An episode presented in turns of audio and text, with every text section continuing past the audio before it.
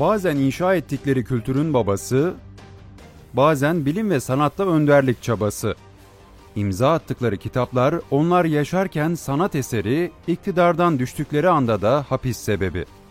Ya dünyayı kana buladılar ya da kendi halklarına zulmedip lüks içinde yaşadılar. Ancak mutlaka bu icraatlerini yazdıkları kitaplarla perdelemeye giriştiler. Özetle gerçekten daha adil bir dünya mümkün mü yoksa en büyük adalet celladı bizzat o mu?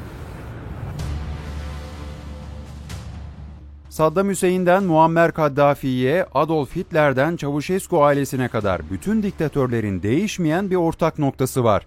Yıkım içinde bıraktıkları ülkelerinde inşa etmeye giriştikleri sözde imparatorluklarını anlatan kalın bir kitap bıraktılar.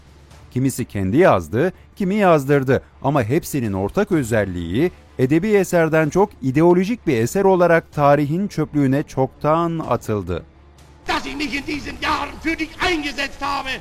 Adolf Hitler, belki de diktatörler içinde kitabını kendisinin yazdığına emin olunan tek kişi. Zira Kavgam adlı eserini hapishanede kaleme aldı. İktidara geldiğinde kitabı dünyanın en çok satan eseriydi. Führer lafı hiç eğip bükmeden, kapak başlık oyunlarına girmeden zulüm ajandasını açık açık yazmıştı. Almanya'da yasaklı olan ender kitaplardan olan Hitler'in kavgamı, kendisinden sonra gelen diktatörlere ilham verdiği ise çok açık. Hitler'in deli saçmaları birçok diktatöre yol gösterdi. Baş düşmanı Stalin bir seri kitap yayınladı. Yurdundan sürdüğü, yargısız infazı tabi tuttuğu halkına tavsiyesi ise nasıl iyi bir devrimci olunurdu.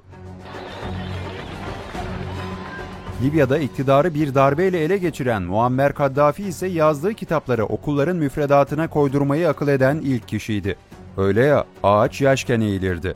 Meşhur Yeşil kitabı yıllarca okumak zorunda kalan Libyalıların Kaddafi'ye isyan ettiğinde ilk tepkisi ise kitabını sokaklarda dağ yapıp yakmak oldu. Ardından gelen Acison ise artı 18 kategorisine çoktan girmişti.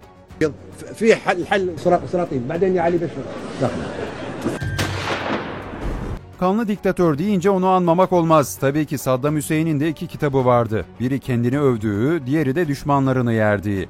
Modern Kudüs Fatihi Sultan Selahaddin olmayı umuyordu ancak Batılıların teşvikiyle din kardeşi İran ve Kuveyt'i işgale girişti. Finalde bir zamanlar destekçisi olan Amerikalılar tarafından idam edildi. İdam edilen sadece Orta Doğu diktatörleri değildi elbet.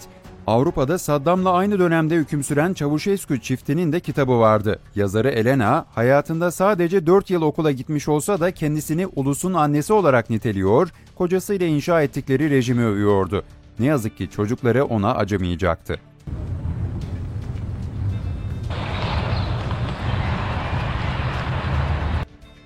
Gelelim günümüze. 21. yüzyılda hala kurduğu rejimi ve söylemlerini perde yapan tiranlar yok değil. Hepsi ciddiyet süsü verdiği yürüyüşüyle salonda alkış fırtınası estiren, dedesinin, babasının yazdığı kitapla idare eden Kuzey Kore diktatörü gibi karikatürize de değil.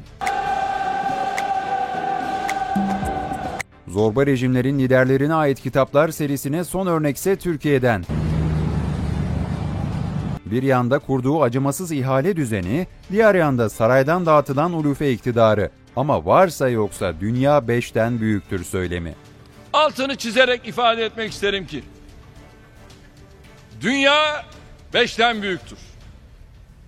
Birleşmiş Milletler Güvenlik Konseyi daimi üyesi beş ülkenin dünya gerçekleriyle bağdaşmayacak şekilde Birleşmiş Milletleri etkisiz hale getirmesi küresel vicdanın kabul edebileceği bir durum değildir.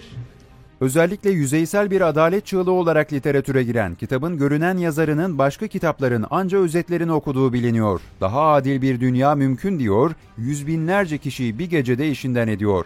Bir buçuk milyon kişiyi terör şüphelisi olarak tanımlıyor. Yetinmiyor, acımasız olmayı erdem sayıyor, kimse kusura bakmasın cadı avı yapmakla övünüyor. Hep söylüyorum. Acırsanız acınacak hale gelirsiniz. Onun için acımayacağız. İkide bir konuşuyorlar.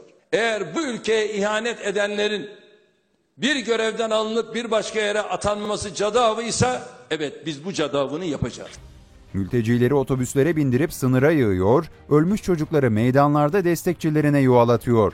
Ama daha adil bir dünyanın mümkün olduğunu iddia ediyor, kendisi dışında herkesi adil olmaya davet ediyor. Türkiye halkı ise anlaşılan bu davete pek icabet etmiş gibi görünmüyor. Kitap piyasaya çıktıktan 4 gün sonra fiyatta indirim geldi. 216 sayfalık kitabın online platformlarda 28 liradan satıldığı görüldü. Baskısı filan da fena değil. Bu da Arapçası, İngilizcesi. Afrika seyahatlerimizde defterime not ettiğim duygu ve düşüncelerden oluşan bir hatıratı tanıtmanın bahtiyarlığını yaşıyorum. Bu arada eşi Emine Hanım da boş durmuyor. Saraydan Afrikalı yoksullara üzülen Emine Erdoğan'ın yazdığı kitap da raflarda. Elbette bir parça hüzün, bir parça gözyaşı. Çok özür dilerim ağlamamaya kendime söz vermiştim. Erdoğan çifti bastıkları kitapları kendileri mi yazdı bilinmez ama kendi kitaplarını baştan sona Türkiye'de adalet arayan yüz binler ve cezaevlerinde büyüyen çocuklar için okusalar iyi olur.